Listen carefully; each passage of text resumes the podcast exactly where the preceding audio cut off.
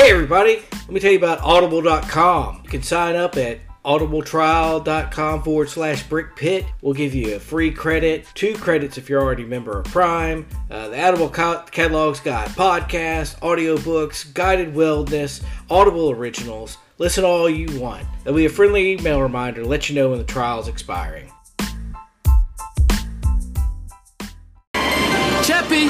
Chappy, where are you? Just put in that tape. There's an order. Nothing you can do about me. Chappy, I want to help you. Where are you?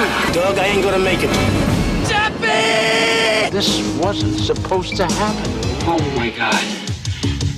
From him. I don't want to sell anything, buy anything, or process anything as a career. I don't want to sell anything bought or processed, or buy anything sold or processed, or process anything sold bought.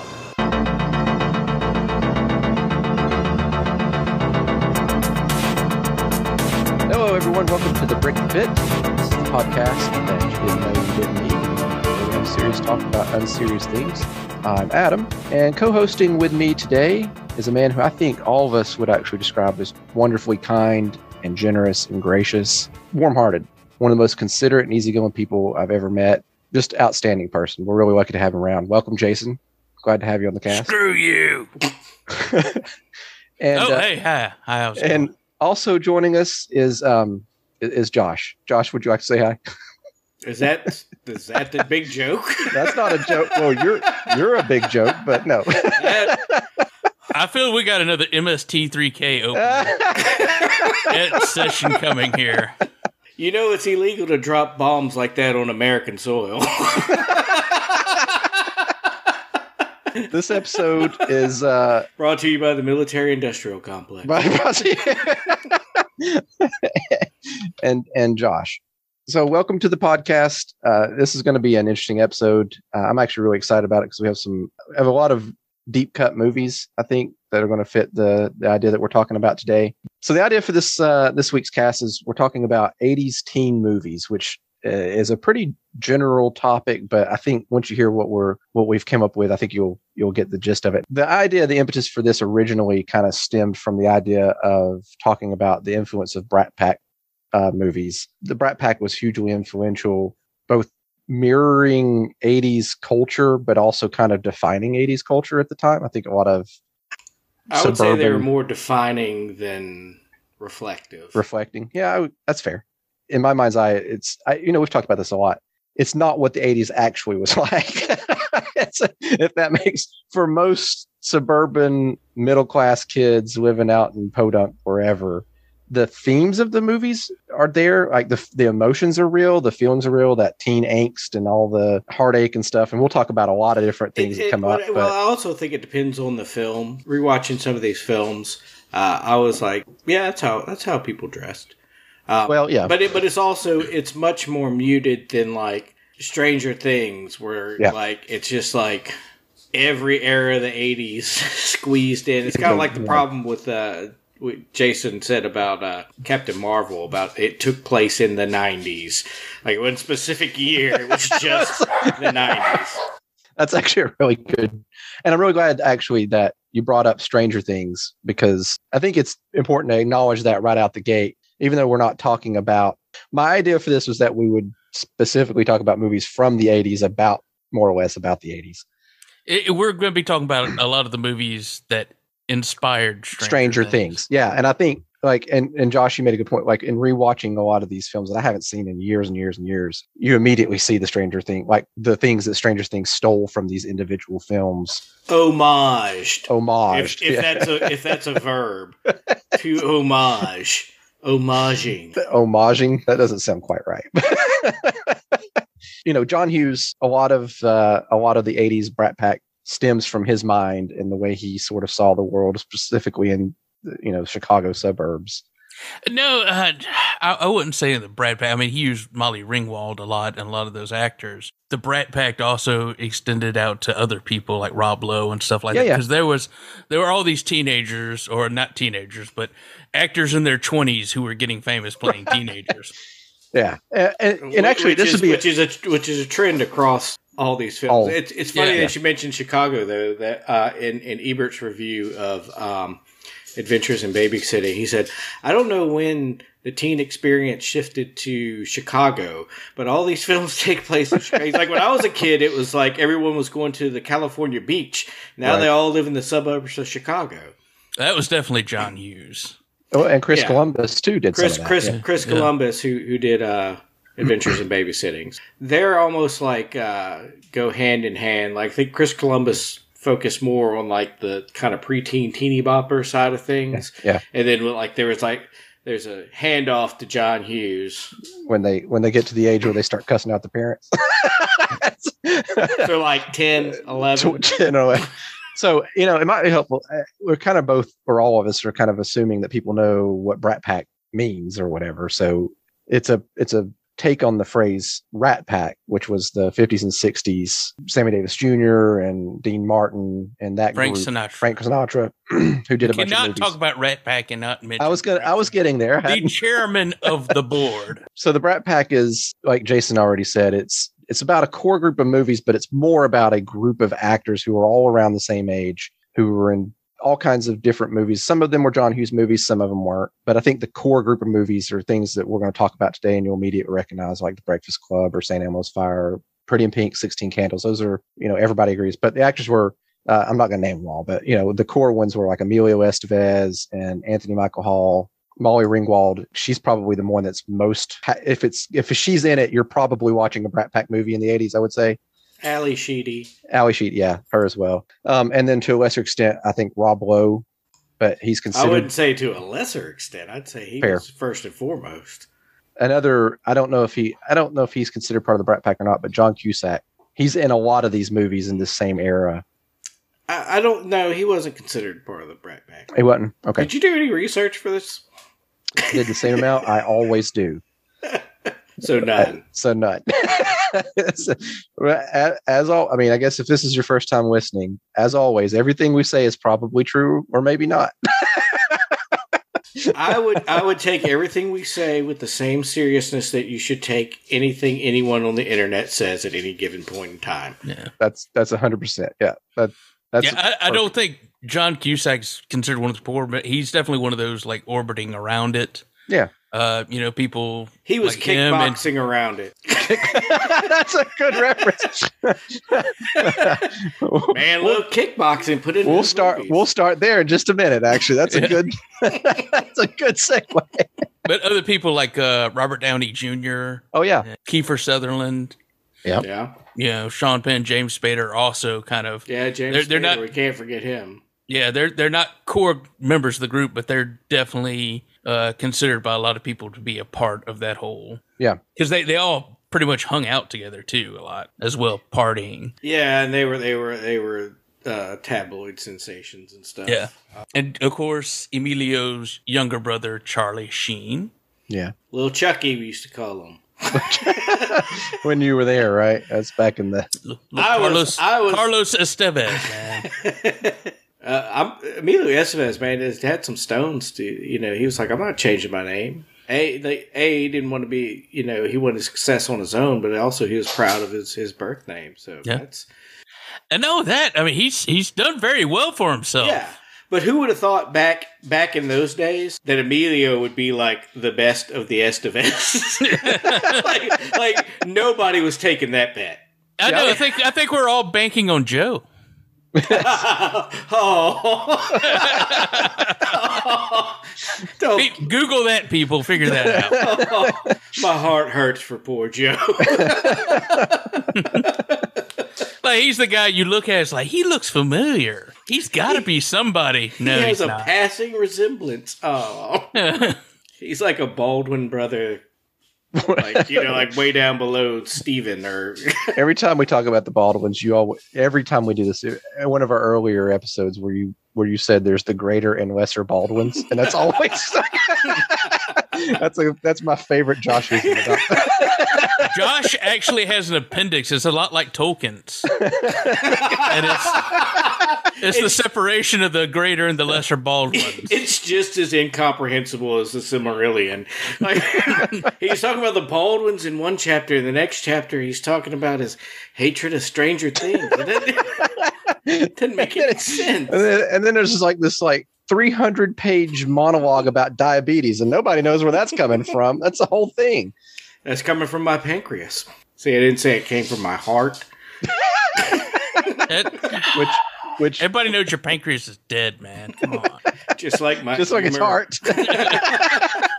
to get the ball rolling, I actually like Josh's uh, play on this. I wanted to start with Say Anything. It came out in 89. It stars a lesser Baldwin. It actually doesn't. it's, it's actually of all the teen romance 80s comedy movies that come out of that era, it's probably my favorite. It's different from us, even today, I think. A coming of age teen comedy, it's it has more weight. The characters are actually sort of more developed. It it is it it straddles the line of comedy and drama. It Mhm. also I think borrows heavily uh, from uh, The Graduate. Oh yeah, that's a good point. The uh, the whole I don't want to buy things that are sold or sell thing is is pretty much a direct riff off of the plastics. Speech Oh, right. From uh, I mean I, I'm not saying it's a, it's it's a rip off, but I think it was it was heavily influenced by by The Graduate. Um, and even even like they're they're leaving on the airplane at the end Mhm. is reminiscent of the end of The Graduate because it's like on first reflection you think it's like oh but if like if you put it in like real context you're like oh she just kind of took off with this dude to england that's that's probably going to fall apart and Maybe, Yeah. i yeah, hate to burst your Yeah. bubble it's going to fall but the, apart but it, it's but it's somewhat. It, it, it I don't disagree that with that. I think everybody knows. Like maybe not the teenagers who are watching it for the first time who are who have those feelings, right? I got Right. so it's so so just real quick. So it's a so it's not a uh, a John Hughes movie, but it's actually Cameron Cameron Crowe. Cameron Crowe. His, his directorial debut, Yeah, but he's also responsible for uh, Fast Times at Ridgemont, Ridgemont High, High. which could, of course, be included on any of our lists, and I Yep. don't think it was, but because it was a very obvious choice. I yeah, think. I, I, I do want to interject something real quick about something that, that- looking at back at these films as an old man from my from my rocker. I I think the real genius of a lot of these films, the the good ones, the ones that stand the test of time, is that they work from both sides of the coin. Because, Yeah. it- and I'll talk later about you know my thoughts on on some of these films when I was watching them when I was contemporary or younger than the characters, Mm-hmm. and then now watching them as like a parent of a child that's like entering. so glad the you brought that up. Yeah, It's it's and, and Chris Columbus did, did does a fantastic job with that because even in in the in the first Harry first I think he did the first two Harry Potter films, and it's it's such a delicate balance that it can be viewed two ways simultaneously depending on your your point of view. That's that's masterful. And, and and I think the ones like like the Breakfast Club and, and all the ones that we're talking about, maybe maybe not some of them, but but, but the Yeah. ones that that are the that the are ones that are good. hon- honestly. exemplary of the genre, Yeah, I think are able to resonate with you no matter what age you are. So, and I think that's something that that's lost a lot today because it's everything's so narrow, targeted focus. Like we need we need the preteens on this, and it's like we don't give a crap if anybody else cares about this. So I hate everything. I've aged out of the marketing. so so for say anything one of the things that i think i like about this movie is touches on what you're talking about for, i guess real quick for anybody who's not seen it the premises is that the valedictorian straight a perfect student uh, daughter uh, it's the the movie essentially takes place over the summer after graduation she's super buckled down super straight laced um, has won a scholarship to go to england and on the on the graduation day of graduation john cusack gets up the nerve to call her and uh, and her dad is played by John Mahoney, who you you'd recognize as the dad from Frasier. that's why you picked this. And uh, it's it's not the only reason. This to me, the theme of this movie is about trust. One of the things that I wa- on rewatch of this, so I mean, just like you, so I haven't seen this movie since before I had kids, and then on rewatch, uh, getting ready for the show, it's a totally different movie. Like all of these are different; they hit different, uh, especially these coming of age where there's parents involved. He plays; he's not a Disney dad, right? He's not some idiot, bumbling, clueless, can't figure out what the heck's going on at any Mhm. given moment.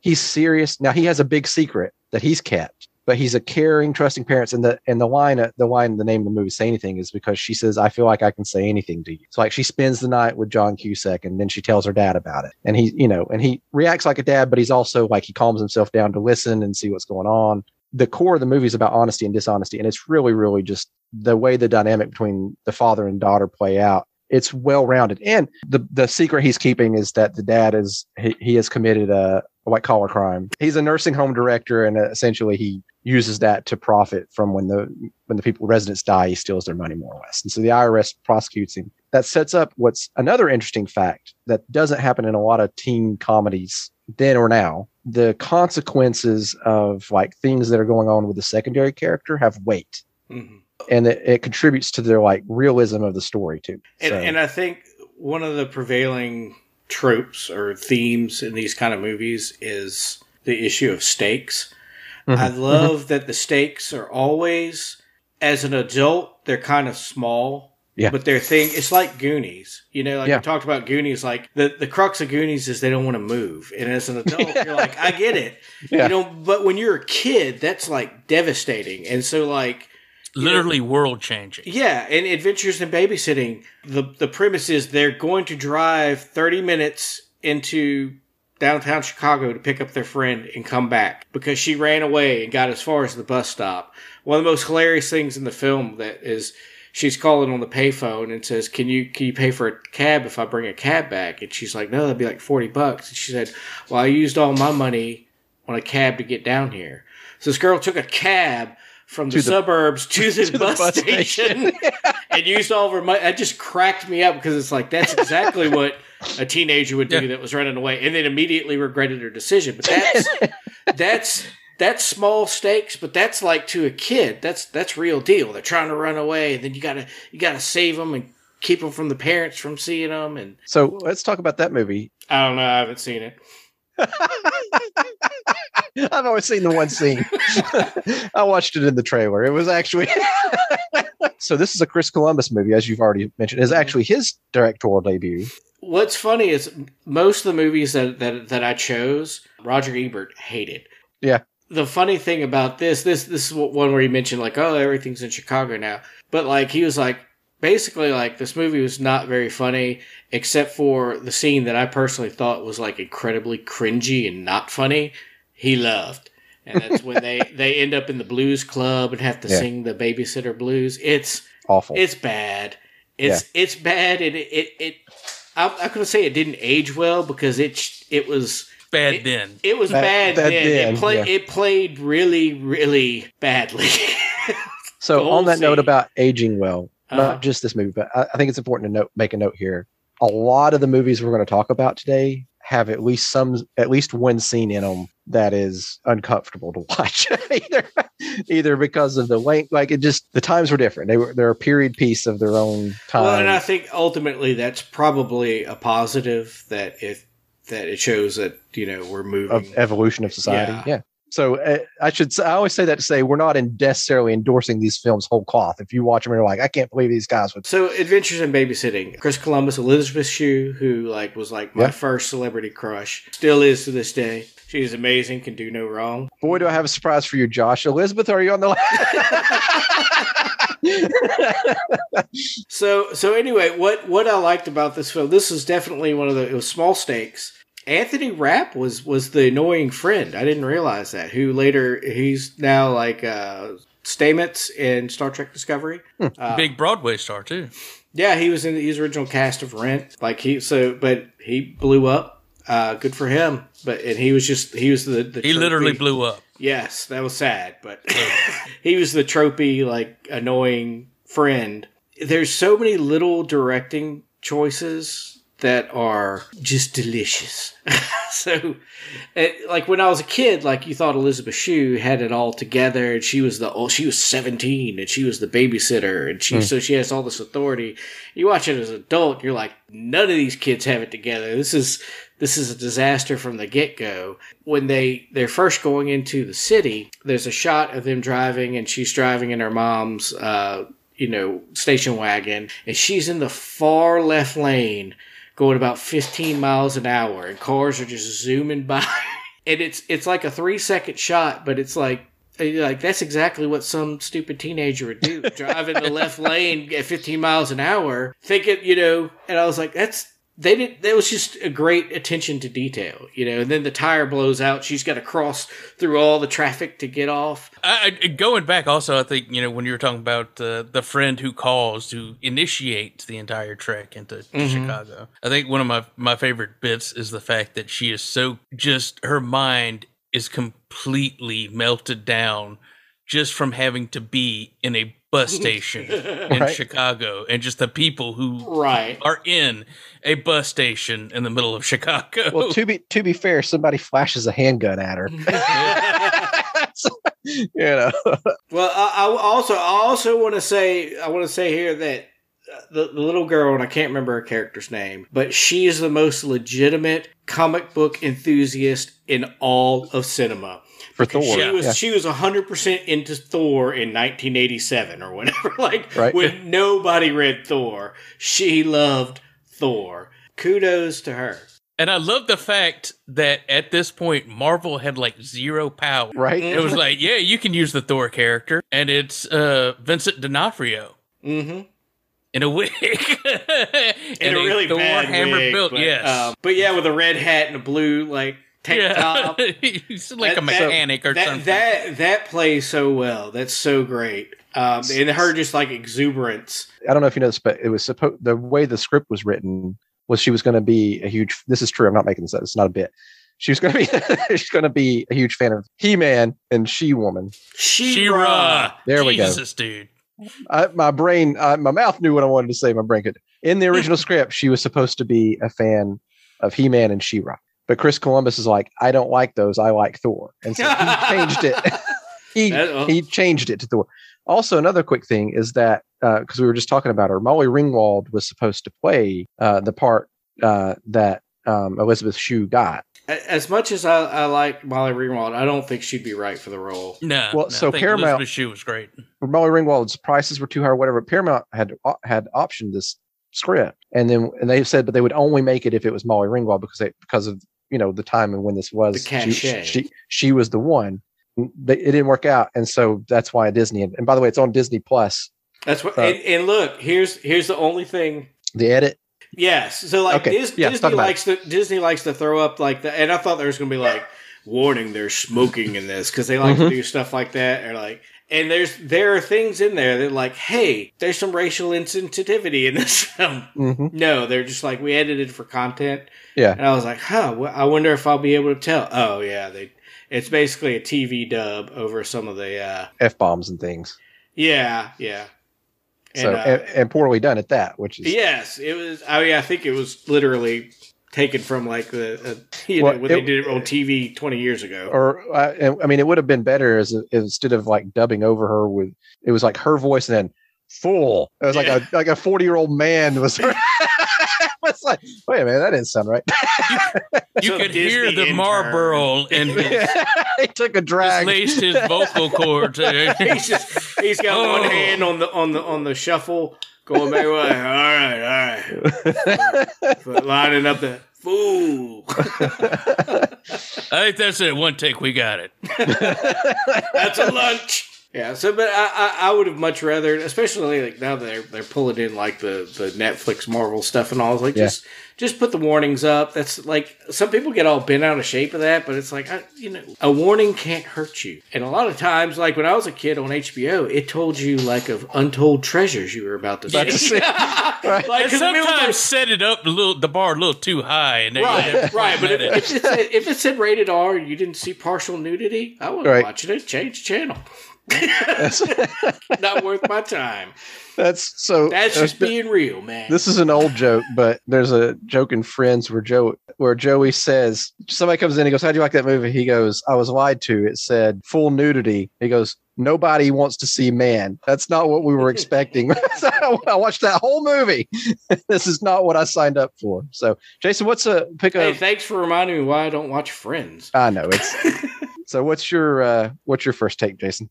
Okay, I'm actually going to do two movies at once because they are awesome and they are directed by Savage Steve Holland. I, I realized I have an affinity for like directors who just like unapologetically love cartoons. Their style is definitely, you know, influenced by that, like Joe Dante. But Savage Steve Holland started off as an animator. uh, claim to fame, he made the whammies on Press Your Luck. Mhm. Little animated whammies that come and steal your money when you screwed up. I had no idea. That's awesome. Yeah. First film he did is uh, a great cult classic, Better Off Dead, starring John Cusack. Yeah, any any kind of '80s teen movie. This is this is top of the list stuff here. Unfortunately, it's not available to rent or stream anywhere right now. I'm sure it'll come back around, but I I wasn't able to pull it up. So I've never seen Better Off Dead. I I know it's I know it's a cult classic. It's Oh definitely yeah, on my you, list for you years, have to watch it. It's uh, Curtis Armstrong is also in it, which most Okay. people will remember as Snot Mhm. from the Revenge of the Nerds movies. Booger, I believe. Excuse Booger. me, uh, Booger. sorry. Snot was in the, is in the knockoff or in the mock the mock Mockumentary. version. We're in rare form with our references tonight. So, uh, but yeah, it's it's very much influenced by uh, his animation background and, and love of animation. What I think I really love about uh, Joe Dante and Savage Steve Holland is their realization that animation, essentially at its base, is a very dark comedy. It's about you know dropping anvils and pianos on characters and blowing them up with dynamite. So that dark humor transitions into what he does, and the the concept is John Cusack is a teenager. His uh, girlfriend Beth breaks up with him. This destroys his world, and he starts seriously contemplating suicide. And hijinks ensue. That's hilarious. But it, it's also you know filled with a lot of animation, stop motion, and regular uh, cel drawn animation. Everything. It is very surreal, very over the top. All the the characters are essentially cartoon characters. Uh, his mother is trying to like start cooking like more healthily and stuff like that, and so instead of frying bacon, she boils it. his mother also, uh, by the way, is played by the original little girl from the original True Grit. oh, really? Wow. Yeah, same actress. Uh, uh, also David Ogden Stiers. So, uh, yeah, it, it's about him wanting to kill himself. Crazy things happening. Like, uh, I think at one point he's he decides he's going to drink like some kerosene or something like that, and his he gets pulled away as he's walking. Like he's like covered up in in like oily rags and stuff like that, carrying a a jar, and his family stops him and p- pulls him into the dining room because they have company. They got the the neighbors from across the street who have the foreign exchange student and all that kind of stuff. The neighbor's mom winds up drinking the kerosene and she's a smoker. So she lights the cigarette. There's an explosion. Uh, and like the next scene is John Cusack, his neighbor, and the foreign exchange student. And he's like, Sorry, your mom blew up. of course, he, he has a, a fight with his girlfriend's new boyfriend who's captain of the ski team. And so he winds up challenging that guy to a ski competition and the foreign exchange student she teaches him how to, uh, to better himself at skiing all that kind of stuff because a big thing about savage steve holland is uh, john cusack's character always kind of overstating his abilities in certain things Hmm. and then having to prove himself big hit on hbo i know that's where josh and i both saw it everything went very well and cusack immediately signed on to do uh, holland's second movie one crazy summer and so they, they go into that production, everything, and then there's the the premiere. And Cusack apparently comes out of the movie and just hates the movie. I didn't know that. Uh, according to Savage Steve Holland, he actually was like, "You made me look like a fool. I'll never trust you again." Wow, and that's my favorite of the two, actually. Uh, and of course, now Cusack's like, "Oh, I think it's good. You know, I thought it could be better, but I say that all my movies." And of course, Cusack, as much as I love him and a lot of these movies at that time, and and Grosse Pointe Blank, does kind of have a reputation of being a difficult actor. But one crazy summer is the follow up. It's on an island in Nantucket, and it's actually my favorite because it is the most zany and out of control. Zany is Uh, a good word. Is it all the same characters in the same No, universe? no, no. Okay. It's it's it's that same you know car- living cartoon thing, and it's Okay. John Cusack and Curtis Armstrong is in it again. Uh, but you have Demi Moore in this next time. Uh, and this one he's called Hoops because uh, apparently he plays basketball. But during the whole film, you see that he can't actually sink a ball into a basket. and and that brings up like there's there are two of my my favorite things in films that I'll never get tired of is is one is the and these show up a lot in these in these movies is the somebody says something crazy at the beginning of the film and through like a wacky series of events, that thing, that preposterous thing comes to fruition Yes. and puts him in that situation. And the other is, and both of these things happen in this film because the and the other one is just the Rube Goldberg machinations that that put people like into ultimately like an absurdist situation. But like because you saw the sausage making, like it, it all it all you get- has like its natural flow. Yeah. It And doesn't so brick pit you. You can you can Right. follow It, it, along. it starts Yeah. off like, oh, okay. And it keeps topping itself and getting crazier, but like, you're with it every step of the way. boiling the frog alive is what's happening. Well, I love it. This this has a great comedic cast in it. Like I said, it's, it's John Cusack, Curtis Armstrong again. Demi Moore is now in as the love interest. You got Bobcat Goldthwait. You got uh, Joel Murray, Bill Murray's uh, younger brother. who's Joe fantastic. Flaherty. Yes. Uh, Joe Flaherty from SCTV, one of the most underrated comedic actors, I think. Mark Metcalf, who is was like the professional jerk of late 70s, 80s films, because uh, he was, of course, the ROTC uh, commander in Animal House. He's also famously in the uh, Twisted Sister, We're Not Gonna Take It video. And so he does this this jerk, you know, the the eighties uh, horrible capitalist who's trying to to take land to build his his great uh, real estate development and restaurant and all that kind of I stuff. wonder who he was spoofing. What I love about it, you know, they have it, it's one of my favorite setups uh, in comedy. This particular joke, it, it isn't done nearly as well until almost like 20 years later when Arrested Development decided to do it. But you know, of course, he's doing his development, so he has the little model of his development. It you know the the centerpiece is his restaurant that he wants, and he wants to put it on the land that Demi Moore just got from her granddad. You know, has back mortgage, so she's trying to get money for it. Bobcat Goldthwait, this is probably the best use of Bobcat Goldthwait ever in a film. Other than uh, Shakes the Clown, yes. Yeah. They're on an island. They're on Nantucket Island. There's a lot of Jaws references in this film. One of them being is there's a sequel to a movie being made there. The movie was Foam, and it's about a giant dolphin with rabies that terrorizes this New England town. He has a part-time job like running security for the the film company, like guarding the prop truck and everything, the wardrobe truck. But he's also supposed to leave and watch the party at the you know bad guy's estate because this girl has pulled John Cusack into a date with her at the movie theater, and her boyfriend is that guy's son, who's the big dumb jock with a temperamental uh, attitude. The William Zabka of the film. Yeah.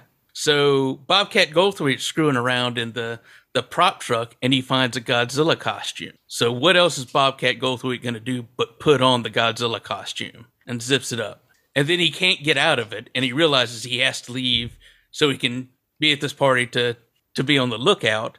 He gets to the party. Somebody throws away a cigar, which of course lands in the Godzilla mouth and starts setting it on fire. So Bobcat Goldthwait jumps out of the bushes in a Godzilla costume with smoke just billowing out of the mouth. And of course, runs and stomps all the way across the model development. There's also a bit, there's Joel Murray's like little sister has this dog and they have like the cone over it, like band aids for no reason, like all over the dog and muss up the hair and everything to make it look ugly. And these two little girls are like making fun of her and her dog. And I love it's just like these tiny little bits that they do. So like the crossing guard says, you know, if you keep making faces like that and somebody comes up behind you and slap you on your back, your your face stays that way. So the little girls walk around the corner, there's the dog sitting there by itself. So they start making faces in front of it, and the little girl comes up behind them, slaps them on the back, and they pull their hands away, and it's like this Twilight Zone esque face on them. What I love about these films though is like I said, unlike Revenge of the Nerds, it ages well. The cringiest thing in this movie is the fact that uh, Jeremy Piven is in it. Oh, Who's that's Jeremy low, Piven? man. That's low. I don't know. I don't remember who Jeremy Piven is off the top. of my head. Jeremy Piven is indistinguishable from the the characters he plays. He was an Yeah. on, you know him from Entourage. He was Ah, he was okay. the agent. He was also in PCU, which was a, a movie that was much better than it deserved to be. you know, you mentioned Bobcat Goldthwait, which I haven't thought about him in a long time. But what I was going to say is I really admire him. You know, he had a bit, which was that voice that he did, and he basically you know, he made all his, all of his early success was on being that character. Even all, you know, e- even in interviews like when he went on Tonight Show or whatever, he stayed in character. And then around like 2000 ish, he just gave it up quietly. He's like, I'm not doing it anymore. I'm just not going to do it. And then he started doing stand up and became a different.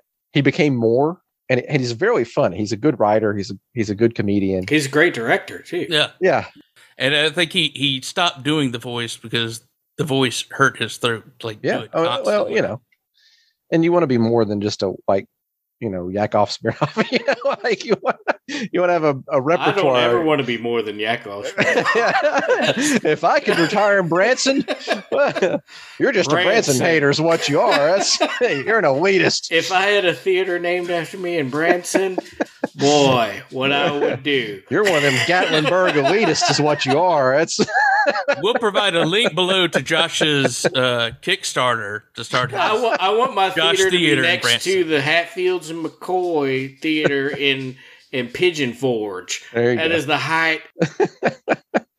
so uh, this week's episode is sponsored by Go Gatlinburg, where you come visit us at the Hatfield McCoy Theater. Five nights of fun crammed into a thirty-minute experience. I think at this point we should just start charging people to not do commercials for them. The Gatlinburg like tourism Yeah. commission's going to call up and be like, "Look, how much for you? Shut up! Don't mention Gatlinburg ever again." But I like my moonshine. From Billy Ray Cyrus's Moonshine Factory. They mm. have several flavors like watermelon, Cherry. tangerine dream. and don't forget to check out the Titanic exhibit. Top it all off at Ripley's Believe It or Not. with an aquarium. We're really playing to our demographic here, I think. I I think we've just proven to each other that we've both been to Gatlinburg. I was going to say there, there- there's That's- way too deep of a dive. That's some intimate knowledge. Remember, we're at traffic light number five on the strip. Why don't we go and why don't we save Josh and go ahead and take a commercial break? And then uh, when we come back, we'll talk about some of the some classics that I like. So,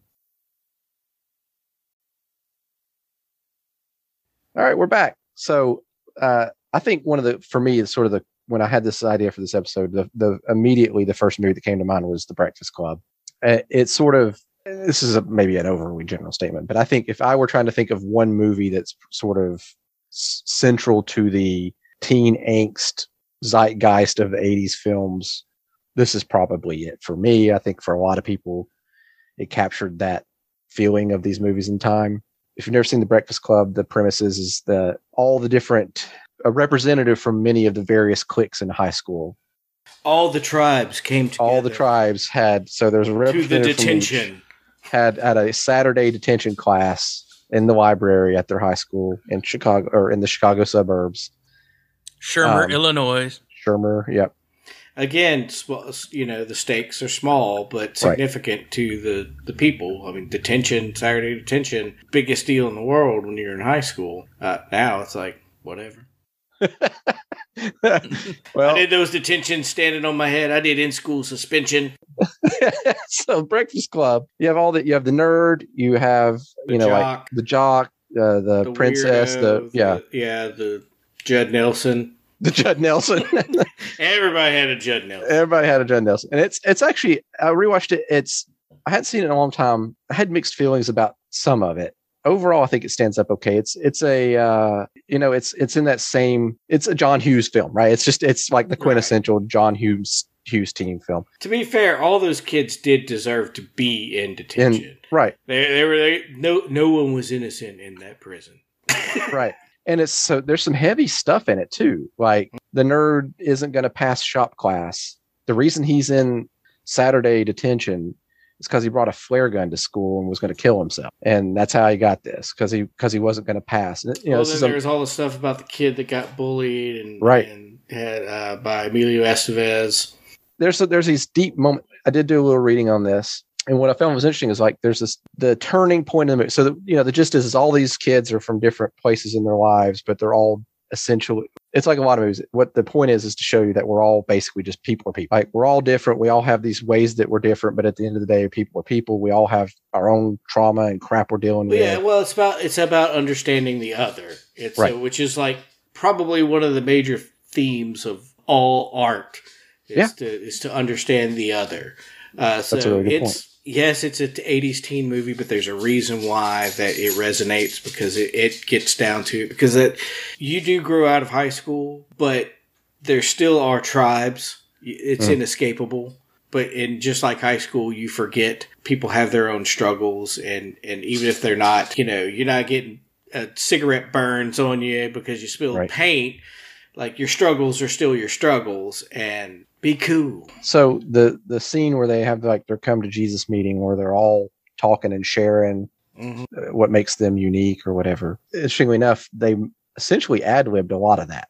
The script sort of That's framed out what they wanted, what he wanted them to, what direction he wanted them to drive the story. hmm And they did a bunch of different takes, but they all were basically just cut loose to say whatever they wanted. And I, that is, I thought that was interesting. That was a, and you know, I like little things like that, little inside baseball. And another quick thing is John Hughes does a cameo at the end. He's Brian's dad that picks him up in the car.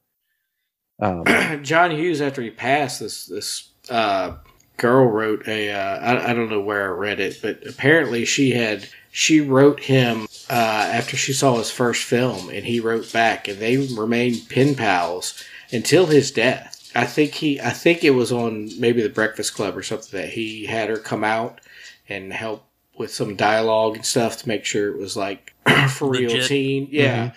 but it's a it was a really touching story because she was just some Midwest girl that was like, "Oh, I love this film. It really spoke to me." Like he took the time to get to know her, and I mean, obviously he he milked her for information on how kids talk and stuff. yeah. What, But I what a young but- one's saying these days. Yeah, but I, but I think you know that's that's pretty cool. You know, Yeah. like he uh, you don't hear anybody saying, especially you know he's he's he passed away quite some time ago. Uh, Nothing bad's come out about long, him long enough for people to be like, well, you know, one day at the Breakfast Club, he uh, he brought puppies in and he shot them. Said, "That's what ha- that's a banner Christmas." he looked, and then he turned to Molly Ringwald and was like, "Get your lines right." I named this puppy Molly. This, Molly couldn't get her lines right. hey, Judd Nelson, come here and hold this puppy for a second. He turns Yeah. into Martin Sheen and, Well, yeah, that's and what- little girl down the lane, like you know, putting cigarettes out on gerbils. it's uh, you know, I, I think we're revealing why you only got to direct that one movie, Josh. They got They shoot horses, don't they? That was I was like, yeah, man. it's like a thirty-minute shoot. It's great. if you're only, I would say for my list of movies that we talk about today, if you're only going to watch one, this is the one. I, I think that leads into um, the one that I really want to talk about. Sure, let's do it. which is another high school centric, like it takes place in a high school uh, teenage movie that like was a, an abysmal failure at the box office, but I think is after just recently rewatching it, it's like it's it affected me as a kid and it affected me as an adult watching it. Like like but watching it from from the perspective of knowing more about film and and script writing stuff like that, I was like, man, this this is awesome. It is also one of the only two films that Steven Spielberg took his name off of. Right. Yeah. So, I'm glad you but- brought that up. But but here's the thing, and I, and I think I, I I didn't I wasn't able to find out the reason why. I, I, I don't did, know if he you- thought did he think it was bad? no, uh, we can get into it, but go ahead and Okay. reveal it, and then we'll talk about um, so the other was Fandango, though, Hmm. which is which is not a Spielbergian film, but he did produce it, and that is also Fandango is to graduating college what a lot of these movies are to high school. If you've not seen Fandango, it nails that kind of crisis moment of crossing into an adulthood and that weird place where it's like, okay, you're you're done with college, your life's ahead of you, and you're like, I don't, you know, I don't know if you experienced that, but there's that existential crisis of what now. There's no pathway laid out for me. There's there's kind of this wide open there's no more goal markers. You know, it's like, okay, I'm going to graduate high school. I'm going to graduate college. I'm going to. So anyway, the, the film that I want to talk about is uh, is Three O'clock High, which is. Uh, I I got a feeling that we're going to have a different opinion on this, but it is 1987, uh, directed by I don't know how to pronounce his name, Phil Joanou, who was that's right. younger than the two leads, uh, Yeah. and it is it's a comedy kind of it's a dark comedy but i'd say it it falls more to the dramatic side of things there, there's some there's some kind of heightened reality Yeah. to it the director said that he was he was informed by uh, raging bull and uh, after hours and it's basically a remake of 12 o'clock high uh, Right. the the western I knew. Yeah. yeah, High Noon. That's and uh and Spielberg when he watched it said he wanted the Karate Kid. He said he said Right. he said you're supposed to bring the Karate Kid. You brought me Scorsese. And That's like, that's exactly why he he basically there was two things. He was he was so Spielberg was developing a brand for his mhm. name. This didn't fit his brand. right. And, And, I- B, and is it the director who did direct it sold him one idea and then that's made a very a totally director thing to Yeah. do. They'll And then like, made "Oh, a yeah, different movie." Karate Kid, cool. Yeah. And then, but here's the thing: it's it's shot so like the first thing I was like, oh, I was just digging the the cinematography. And dig it. Freaking Barry Sonnenfeld, Yeah. was the cinematographer. It's an excellently filmed movie. It's it's a film in the way that Yes. it's made. It's it's a, a among all the movies we're going to talk about tonight. It is it is the most that has that true cinematographer's eye to it. I noticed that too. I really and like it. and and uh, Ebert gave it one star. Yeah. Well, the- Hated it. yeah. But but he brought some like real old man energy to it because he I mean he straight up was like this guy ends up beating up a bully instead of becoming friends with him. What Right. the heck? It was like I mean it was just like dude you were obviously never bullied in school because somebody that was bullied it is more like a Scorsese film. Yeah. It, that, Yeah, that, that, whole that if you just punch them, they'll they'll go away. They'll Right. stop. No, they they hit you harder. That's how that works. right and that's that's the brilliant thing about the film is like they they they come up with good ideas and they keep trying to get out and the, whole- the whole premise is this new kid comes who's a psychopath and And they do a lot of build up to to yeah to create he his beats- bona fides. he's, he's yeah. done all these terrible things they're like don't touch him and the guy accidentally touches him he's like i'm gonna That's his the big thing. Yeah. That's his big trigger. Is if somebody I'll touches you- him. beat the crap out of you at three o'clock. And Right. so this kid goes through like more and more like like desperate measures to stop. He pays this guy to try to beat up the bully, and then that guy gets the crap kicked out of him. That's and actually then- one of the best scenes. Let's stop there for a second because he pays he pays the like captain of the captain of the football team because he's and it, the setup for that's actually really good. He's like, hey, remember that time you defended this other kid? you know, and he's like, yeah, well, I did it for a hundred dollars. You know, and uh, it's probably my favorite scene in the whole movie. Our protagonist and and his buddy, who is the editor of the newspaper, who Mhm. sort of set this whole bad series of events in motion. They're in the library. They're hiding in the stacks back Yeah. uh, at the end of this long row of bookcases. And the quarterback goes in and he goes, talks to the bat, to the bully, and uh, whose name's Buddy. He's like, Buddy, I hear you're messing with what's the kid's name in the movie? I forgot now, but Jerry, Uh, I believe. Jerry Jer- Mitchell. yeah. Jerry Mitchell. Uh, You're you're going to leave him alone. He's poking Buddy in the chest, and remember, Buddy's trigger is don't touch Buddy. And so Buddy grabs his- the quarterback's finger and breaks it, and then punches him in the face and knocks him out. But as he falls, he does that classic thing that always happens in libraries and movies, is he dominoes all the bookcases, and there's just this long row of them. You know, clock, clock, clock, clock, clock, and as the last one falls, there's the, there's Jerry and his friend standing at the end of the library, Just completely exposed. exposed. it's a good sight gag. It, it was. Yeah. I, I mean, there wasn't a lot of laugh out loud moments in this movie for me. No, But that- no, that was one of was- But uh, look, one time when uh, I got in a fight with this guy at school in high, in in junior high, I think may have been been, been high school. But uh, we were on the basketball team together, and uh, he and the whole thing was like we're going to fight after basketball practice. And I mean, it mirrored this movie very much. Like I didn't want to fight. Uh, I knew I would get the crap kicked out of me so watching that film, like I'd watched that film before, but like like that tension that's built up, that's Mhm. like that's real deal. Like that, and and I don't. I think Ebert just was completely wrong on this. I think that it was it was acknowledgement of like you know high school. There are there are people that are it's they abject evil exist in that high school environment. Yeah. Just the, the the relentless terror, and and I don't think it represented the decline of westernness. I thought it was a masterpiece of storytelling. I loved every second Uh, of it. It was. I gave it a. So my actual rating of it was six out of ten to put a number on it. I thought it was a good movie, worth watching. I would recommend it to others. I, you know, it'll be years before I watch it again. I, after this podcast, I'm going to beat you up, and then you'll know you will know what it's like Uh, to have that terror. if you don't think I know what it's like to have that terror, you don't know me at all.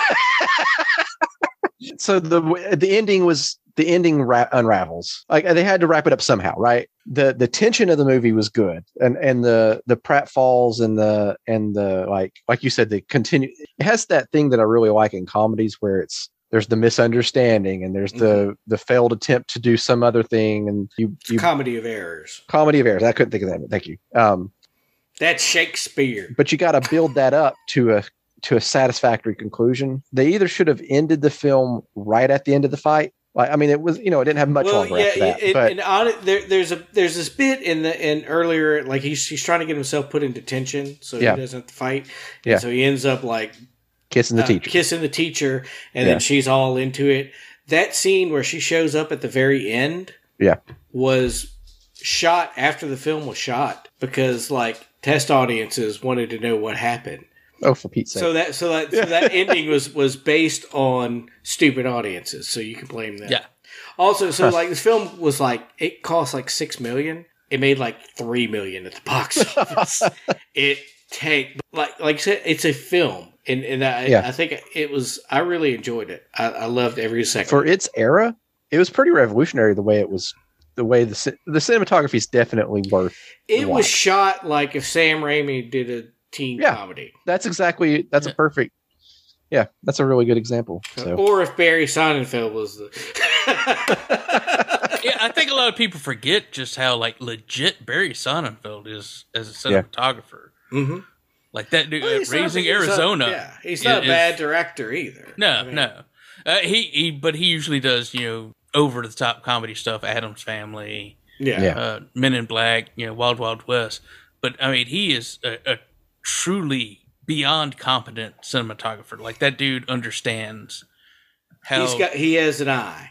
yeah, yeah. He he understands how to compose the shot.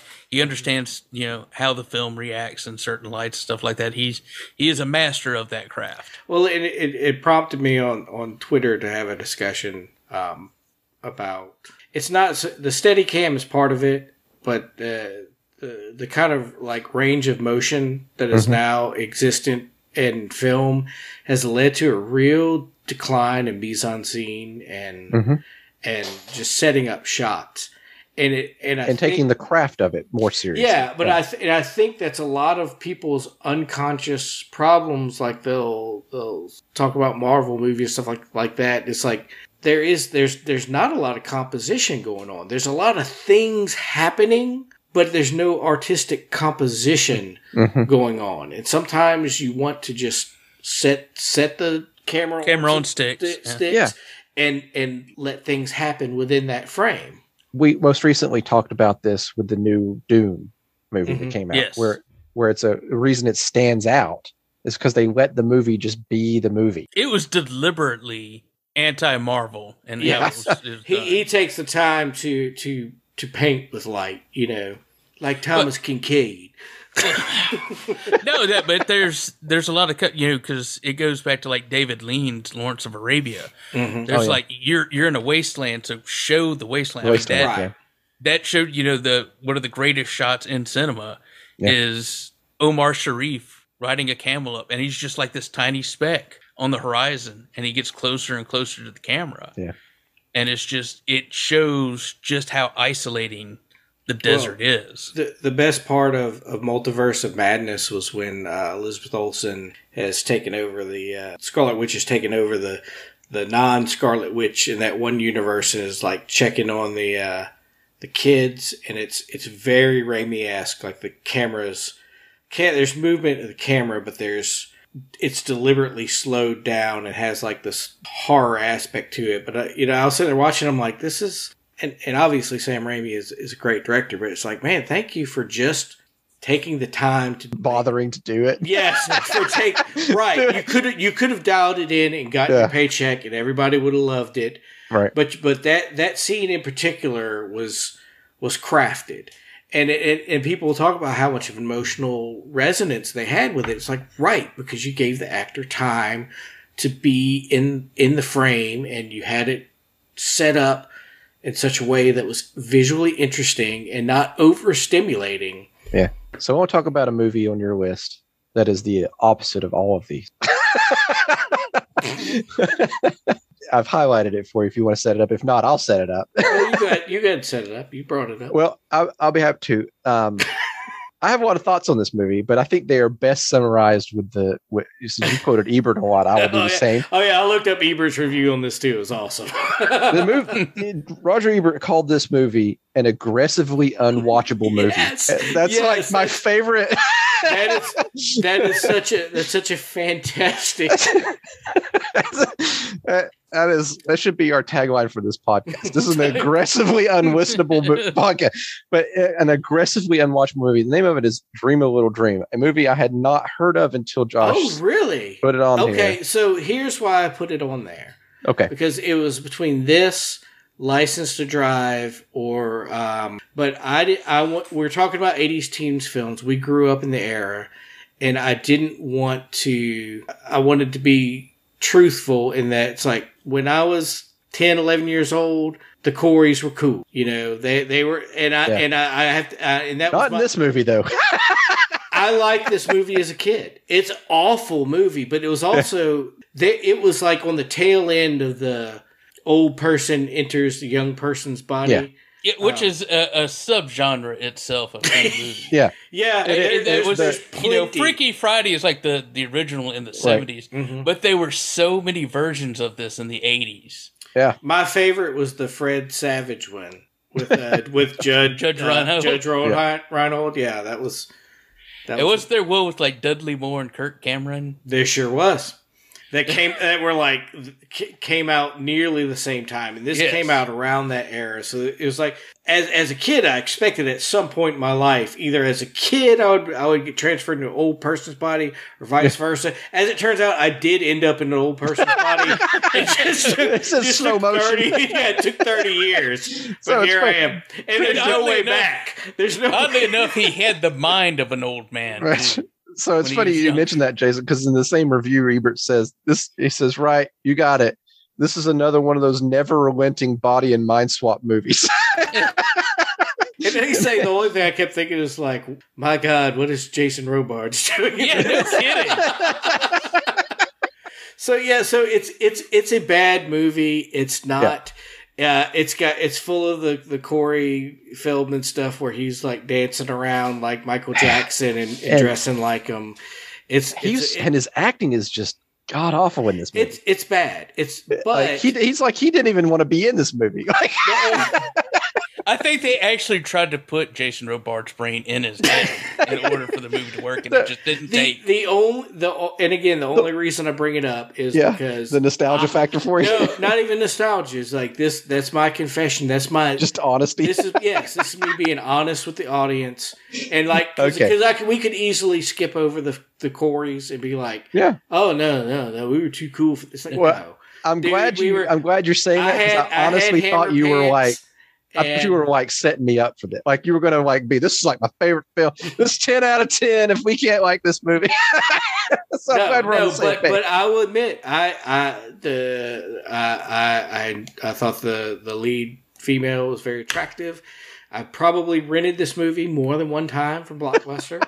there, I mean that's that's why it's on. That's there. the life It's- of an '80s kid. This is to give us legitimacy as old men talking Yeah. about the eighties. If we're going to talk about the Breakfast Club, Sure. uh, we we have to talk about the Coreys. I mean, let's be honest. License to Drive was the first film that I was dropped off at the movie theater to see. I was 11 years Wow. old, and uh, I, it may have been PG 13. I may have been in there illegally. and it is a garbage movie, but like I wanted to see it. Hmm. And it, you know, and it's culturally at the time that was what was you know, going this on? is the crap Yeah. that, that Stranger Things leaves out. Like they want to leave Yeah. out the, the embarrassing stuff that people were into. It's all like hip and like, like my daughter is like the the Eddie Munson character. She's like, "Oh, he's so he's so hot and all this." I'm like, "Baby, that dude would have been called a dirt leg, and nobody would have liked him." Yeah. because he was he, he was poor, he was into metal, and he played Dungeons and Dragons. And now Yes. everybody thinks he's cool. But when you were there, you were not cool. Yeah, it was, it I was a take different world. offense. Uh, I will say one more thing about this. There, uh, this um, Did you watch it? dream. I watched the whole freaking thing. That through because here's the thing. Cover to cover. And then- you and then- Yeah, and then I was like, Josh just pranked me hard. Like I thought you, I really did think because I don't want, I don't. If I've never seen it, I don't read anything about it. If you guys put it on the list, I go watch it. Did you ever think it was going to get better? No, I- you know, no, did you about- know, no, you know about- instantly you'd been About fooled? eight minutes into it, I was like, "Oh, I'm going to have so much to say about this movie." Like, This- This was a lesson for you that like sometimes you can walk out of it. Yeah, well, it was so bad. I ended up sitting through it just so I could be like, if Josh loves this, we're going to war. Like I thought this was going to be the best episode we ever did.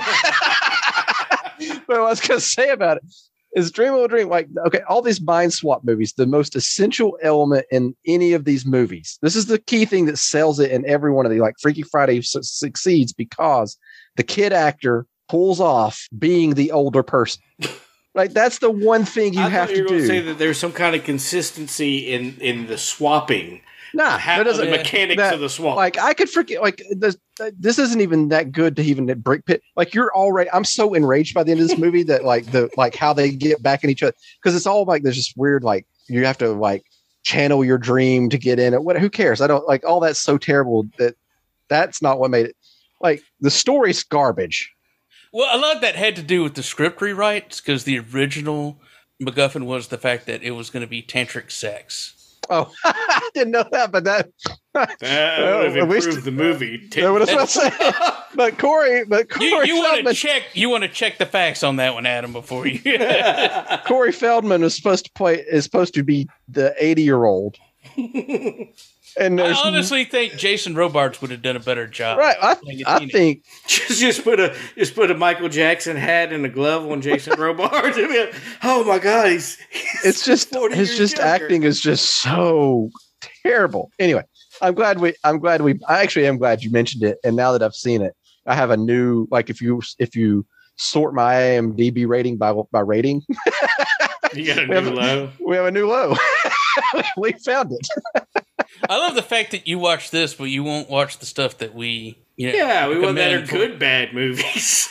you watch the bad bad. I watched this because I thought you earnestly liked it. That's I that's- earnestly like the bad movies that are I love. yeah, but there's uh, it's different vibe. Like this movie's not trying to be.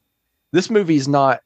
Well, that's This movie wants to be good. That's, rule one so do of the a other bad ones. movie yeah, being good. Is it has to be earnest. If you would Nope. ever listen That's true. to that That's fair. episode, yeah. That's you fair. would know that.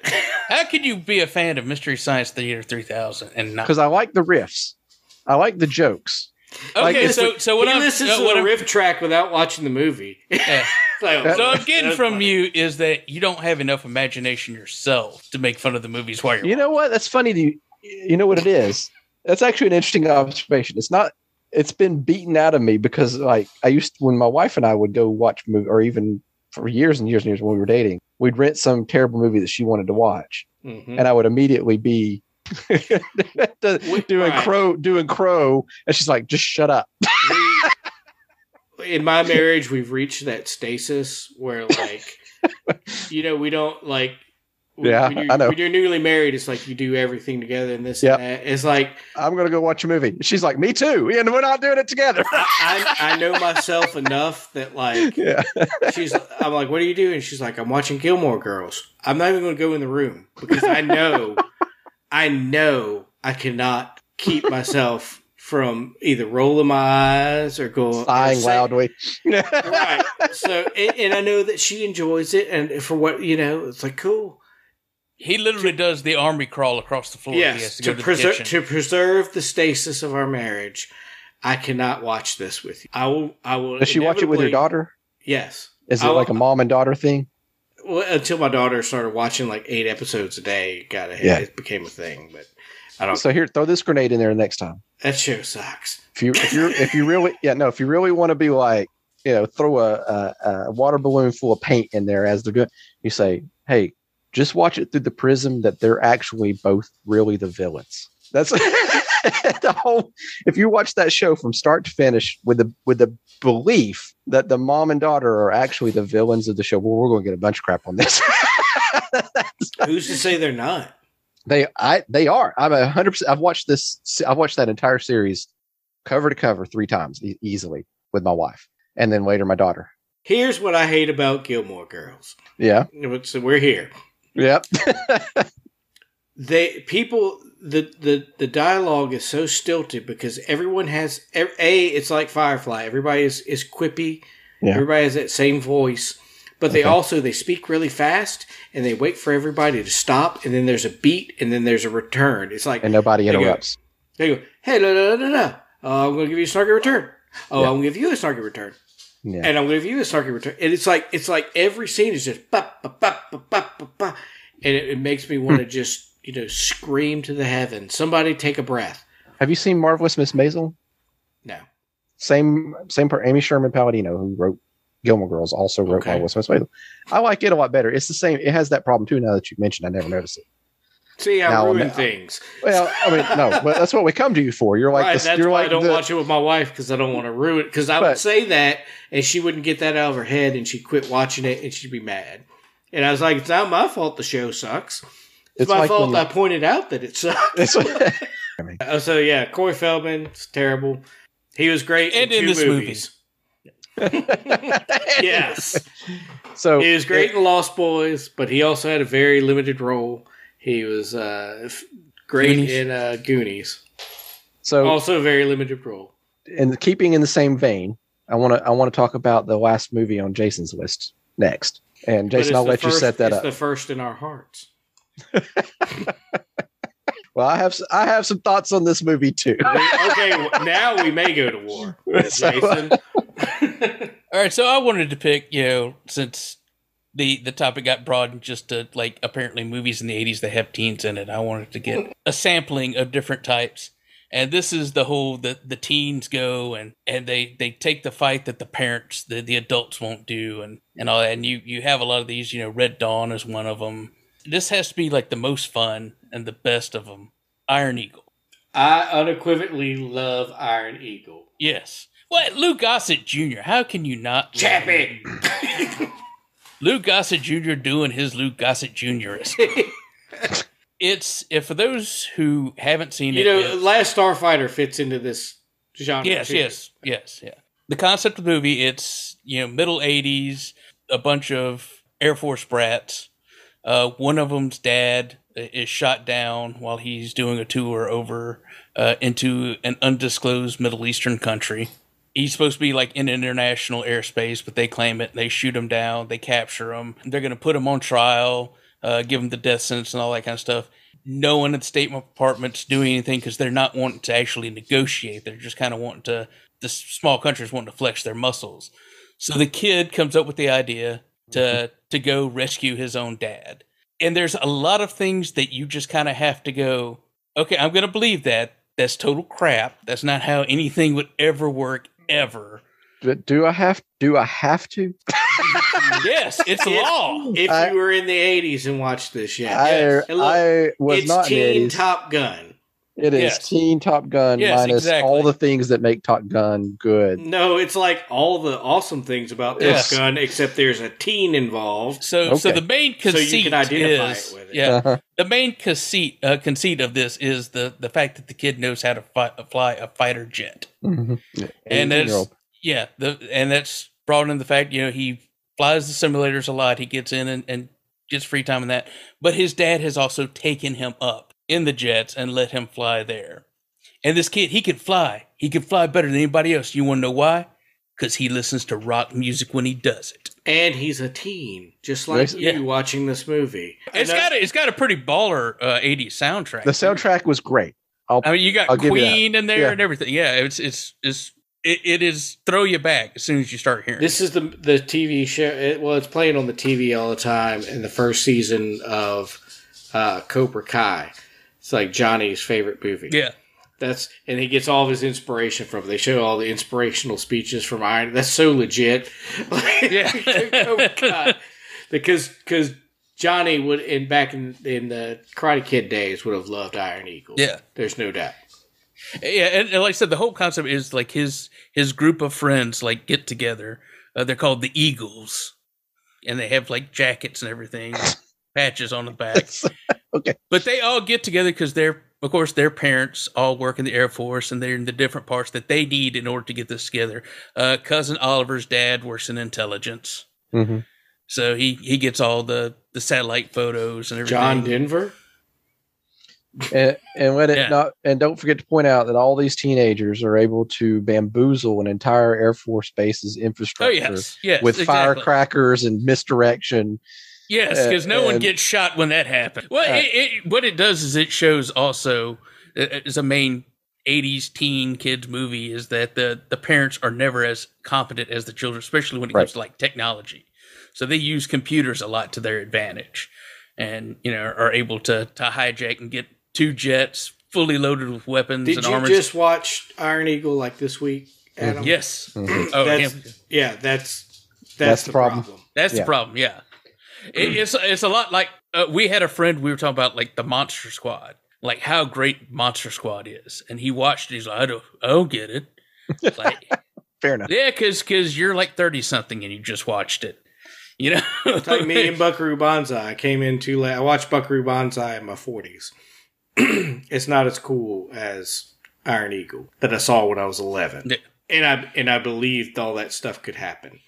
I, I was I was not jaded to the world yet. I will. I will say this. I so like the other movie, uh, the Dare to Dream. I I immediately thought Dare to dream the, the I I began to think because I watched Dare to Dream and then I watched Iron Eagle right after that, dream a little dream. and I was like, uh, the guy the guys are out to get me. That's what you have colluded to ruin my Dude. week.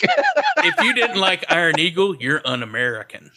well, That is, that is true. I think it's in the, the end of the credits. It says that. it does. Yeah. Yeah. If you did not enjoy this movie, There's an 800 number for you to call to narc on your friends who said they didn't like that movie. there were some interesting things about it. The U.S. Air Force wouldn't let them film any of their planes because the they have a policy that says you can't film any. There's no movie allowed at the time that involves a theft of an aircraft. So we're not going to sanction that kind of same reason like Apple won't let you use iPhones if you're the villain. They they don't want a branding problem. And so all the planes in this were actually Israeli, including the bad guys plane. Almost all the aerial shots were shot in in Israel. All of the stunts and stuff were coordinated by uh, a guy who did a lot of the stunts for Top Gun, which came out. Did it come out the same year or right after? I forget. But Uh, I think maybe a year or two later. I do think this predates Top Gun. uh, in any case, that was interesting to me that they had to use Israeli aircraft. And the Israelis were like 100% on board with it too, which if you go read a little bit about how they got that gig. Oh, I I want to correct myself. No, it actually came out the year after Top. Oh, okay. So it is a poor man's Top Gun. it's literally, it's almost like a mockbuster. If you, it's seizing the, Uh, yeah, it was certainly capitalizing on that. Yeah. yeah. the dialogue's terrible. The plot's terrible. This, it makes no sense. But I, I'm looking through old man eyes. Is that the problem? Is that the, Yes. If you Okay. if You're you're bringing that Roger Ebert Yeah. energy, man. If if you're an eight to like thirteen year old kid watching this, Uh-huh. it's like, yeah, that's right. I bet if someone let me fly a jet, I could fly a jet like that. That's yeah. They just have, they just won't let me. Play my Weird Al tapes and I'll That's fly. right. I'll a, put on my Pac-Man fever tape, man, and follow up with uh, Mr. Roboto.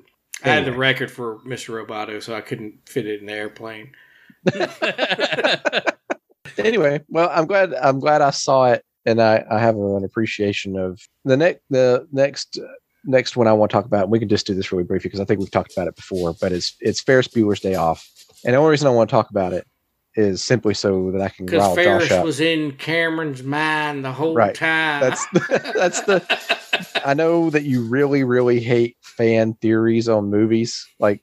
You When should do a whole hate dumb, box yes. on that. and I, I over the last 20 years popular theory has been that Ferris Bueller's Day Off is Fight Club, and that Ferris Bueller is Cameron. They are the same person, and he's in his mind. Wait, Did you really want to talk about this? I really wanted you to to tell me why you think that that's a bad fan theory and why you because think, it's a fan theory. A, because why would Rooney be looking for Ferris? And he didn't really give a crap about Cameron. Ferris had a sister, so Cameron like made up this whole family dynamic. it's the Yeah, same if as Fight, anybody that's is, Fight Club. if, if anybody is a figment of anyone's imagination, it's Cameron. It's Cameron you is don't actually see anyone in Cameron's Oh, that's family funny. in that whole movie. that's I, that, that is no one gives a crap that Cameron didn't show up for school Yeah, that day. that's that's infinitely more plausible. that's a really good take. Actually, That that Ferris made up Cameron as an excuse to excuse his abhorrent behavior. like he's the good guy. Yeah. Yeah, yeah. you think- Ferris is a jerk, by the way. Has- So go. So He tell is- me all about why you think Ferris is a jerk. Um, I want to hear all your old man rants about Ferris Skips- Bueller's Day. I, I always thought he was a jerk. Skip school. Pre- Yeah. Talk about peer pressure. He practically bullies Cameron into leaving. Literally, not practically. Literally. Yeah. they uh, they ruined Makes the him- dad's car. Yeah. like m- multiple ways. um, He's the I think villain. Charlie Sheen was better a better dude than Ferris. yeah, it just he's just crap, man. He's a crap dude. He's a user. He So do- is. Do you like the movie overall? I love it. My favorite. Just when you think you're gonna zig, he zags. you should know it's a good film. It's a Yeah. fun film, but it's not a film that if that stands up to scrutiny. No. And, That- and it just yeah. is certainly not a film that stands up to these cockamamie theories that are obviously Yeah. not true and that are just just clickbait for some website. But, oh, yeah, it's popular theory. It's like that's not a popular theory. No one ever thought that.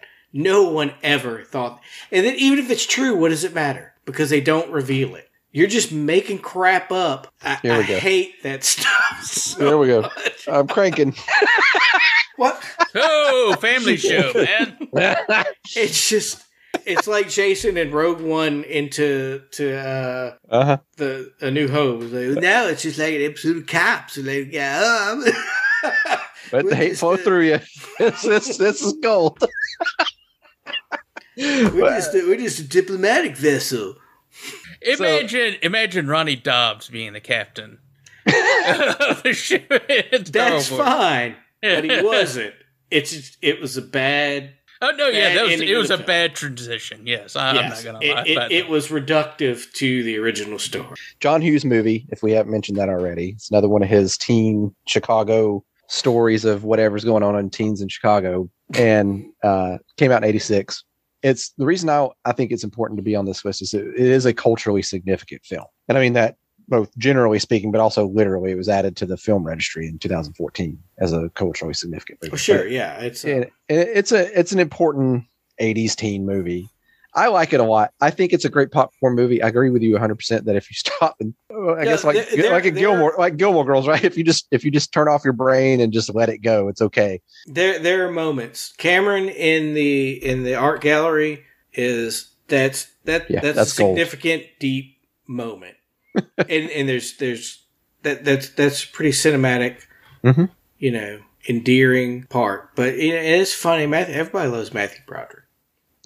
Man who never ages with that baby face but you know it's it, it's worth talking about i mean i would i don't think there's much more that i need to say about it but No, it, it was a huge hit at the time. Mm. Yeah. Because, I mean, unlike was- unlike both of the last two movies we talked about which were both which were deservedly box office disa- box office disasters so no, it was it was very popular in the uh, the movie theaters.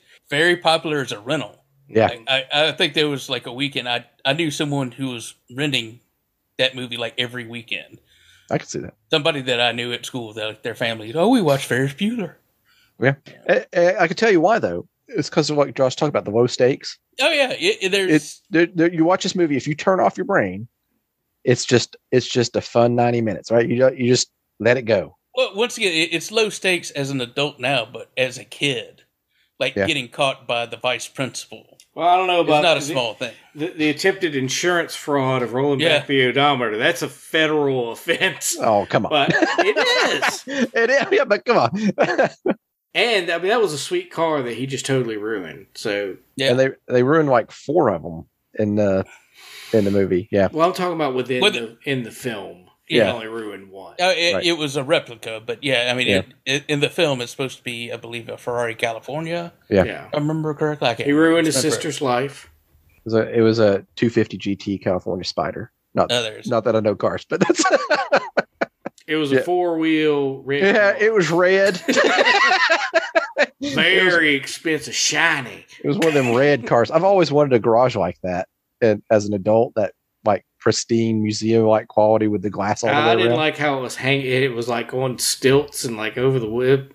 what about you, Josh? Got anything else you want to talk about, or I think we pretty much talked about everything I want to talk about. You crapped all over like a, great film, so that's that's. I it. have one more that I want to do. yeah, I'd love uh, to. Which one? Simp with the last one on my list. Uh, I don't have your list. Simply because it is it has also been chosen for preservation by the Library of Congress. Mhm.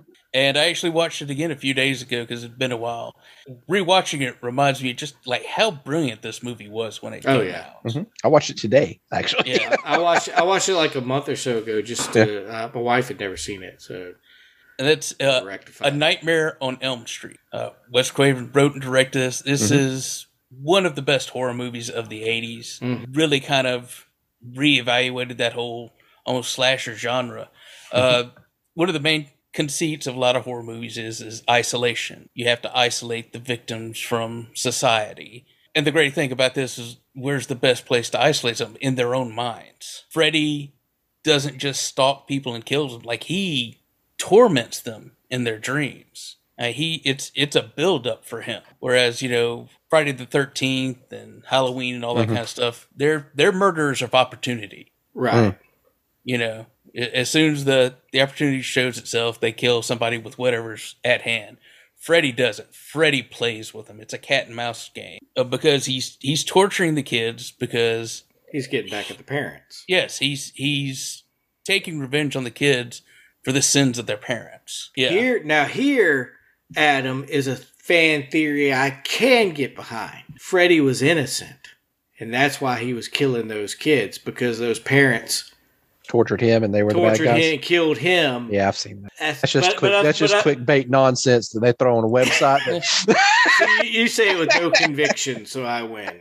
Yeah. Uh, but but that that's clearly not the case because like Yeah. they the the parents say he was totally guilty and he got off on a technicality or something. Yeah, legal But- but I- technicality. But I guess if you were if you had murdered an innocent person, I, you know, you would tell your kids that oh no, he was guilty. Yeah. But that that that's a fan theory that I don't subscribe to. But I'm like, yeah, I mean, that There's that some- would be interesting. from, take yeah, from the presentation of the the film, that is a possibility. But there's a lot of stuff that didn't make it to the film uh, in Wes Craven's original script. I mean, he was called a child molester, Mm. and then they changed it to just child murderer. yeah, Uh, and the set, the boiler room set, like there's a section and it just it never made it onto the big screen. But you know where Freddy slept, like he slept in the boiler room, and so it was his little corner, and there were like naked dolls and stuff like that. So there was there was a lot of inference there, even if they didn't completely say it. But watching this movie, there's there's so many great subtle things that I like about it that a lot of other movies would just come out and say it Still- outright yeah, but they don't uh, after the first murder. Uh, which, by the way, the the first woman who dies, uh, Tina Gray, this same actress who uh, dumped John Cusack in Better Off Dead. But Oh. uh, this is also the, this is the movie that launched Johnny Depp's career, which I yeah, well, it, yeah, it's it's it's didn't launch his career, but it's his first on film. Yeah. Uh, Twenty One Jump Street probably, Probably did actually it. launched it. Yeah. After the the first girl is murdered, the the main character Nancy is in the police station with her mother, and the the police detective comes in. Then you find out well that's that's her father, and there's clearly tension between the father and the mother. And then later on at the house, well, the father is never in the house. So clearly there's a separation going on, but they never explicitly state that. Yeah. they don't they leave out the exposition. Yeah, and Yeah. then of course they build up to the reveal that you know uh, the the fight at least between uh, mother and daughter. The fact that the mother has a drinking problem because they're, you know, the the next scene the next morning, her mother's Oh, never got like a again. bottle of vodka, like you know before the kid goes off to school. Mm-hmm. So morning drinking. that is that Never a frowned good upon? sign. Is that wait wait is that frowned upon? Is that Well, it- Yes, that's that's why we're recording this at 8 a.m. the, because we've got to talk to you about the fact that you're downing Fre- Freddie an entire plastic gallon jug of tequila.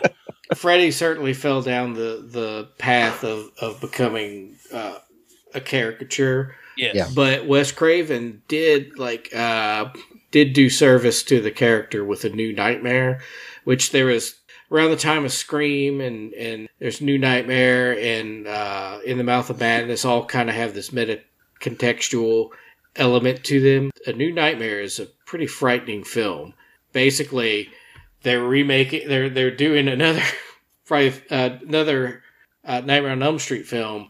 Like so all the people are playing themselves and Freddy like is like starts to manifest himself in the real world. So it's it's it's pretty good uh, Yeah, it adds all this mythology to it, like the Yeah. fact that the, the concept of Freddy com- came from like this old mythological like demon that it has it is essentially trapped in stories to prevent yeah it from it's it's know, uh it's one of the better of the kind of postmodern meditation. horror yeah I love this film so much, just like the crazy stuff they did. Because, like I said, he attacks them in their sleep while they're dreaming. There's this question of what's real and what isn't a lot of times in the film. I, there, there's this bit I love because it, it has to be in like essentially like every horror film and all that stuff. You know, they they take her to or her mother takes her to like a uh, a sleep clinic because you know they don't believe that she's being haunted Yeah. by this you Yeah. know creature that comes in her dreams. And That's all that actually kind one of the better parts of the movie because it it's like the rational thing. yeah Like imagine you're a parent and your kid's going through whatever. Take her to an expert. That's what you would do, yeah, right? exactly. Like, let's actually get her some help. yeah. But uh, Charles Fleischer plays the doctor, and a lot of people may know Charles Fleischer. He was a actor and comedian and voiceover uh, artist, best known for being the voice of Roger Rabbit. So that gave him like you know fame for eight months. Uh, Charles Fleischer is the the doctor and everything, and then you of course have to have the speech that is completely crap. But he's you know like the mother said, "What's going on?" It's like. Well, Pete, we don't know. We don't know everything about dreams. We don't know where they come from. I think you do. You're a doctor. you know they come from your own mind, so it's they're they're not being transported It in could, from. it could be aliens. So we don't know. Yeah. Well, I'll wrap it up here. I'll I'll say this: there were there were a handful of movies. I'm sure everyone uh, listening to this is going to have their own favorites that we didn't mention. Uh, I know we're just talking about an entire decade yeah, Yeah. There's there's a hand, and there's a movies with ton. teenagers in it. That was Yeah, there's a ton of them that that were close to being uh, talked about, and we it, we just did we just ran out of time. So maybe we'll do a part two of this sometime in the future. But in any case, uh, we'll go ahead and, and wrap it up there. If you'd like to tell us some of your favorite movies, we'd love to. Uh, 80s teen movies, we'd love to hear about it. Uh, the best way to do that it would be to post, it on our Facebook page or uh, or on Twitter and let us know what you think.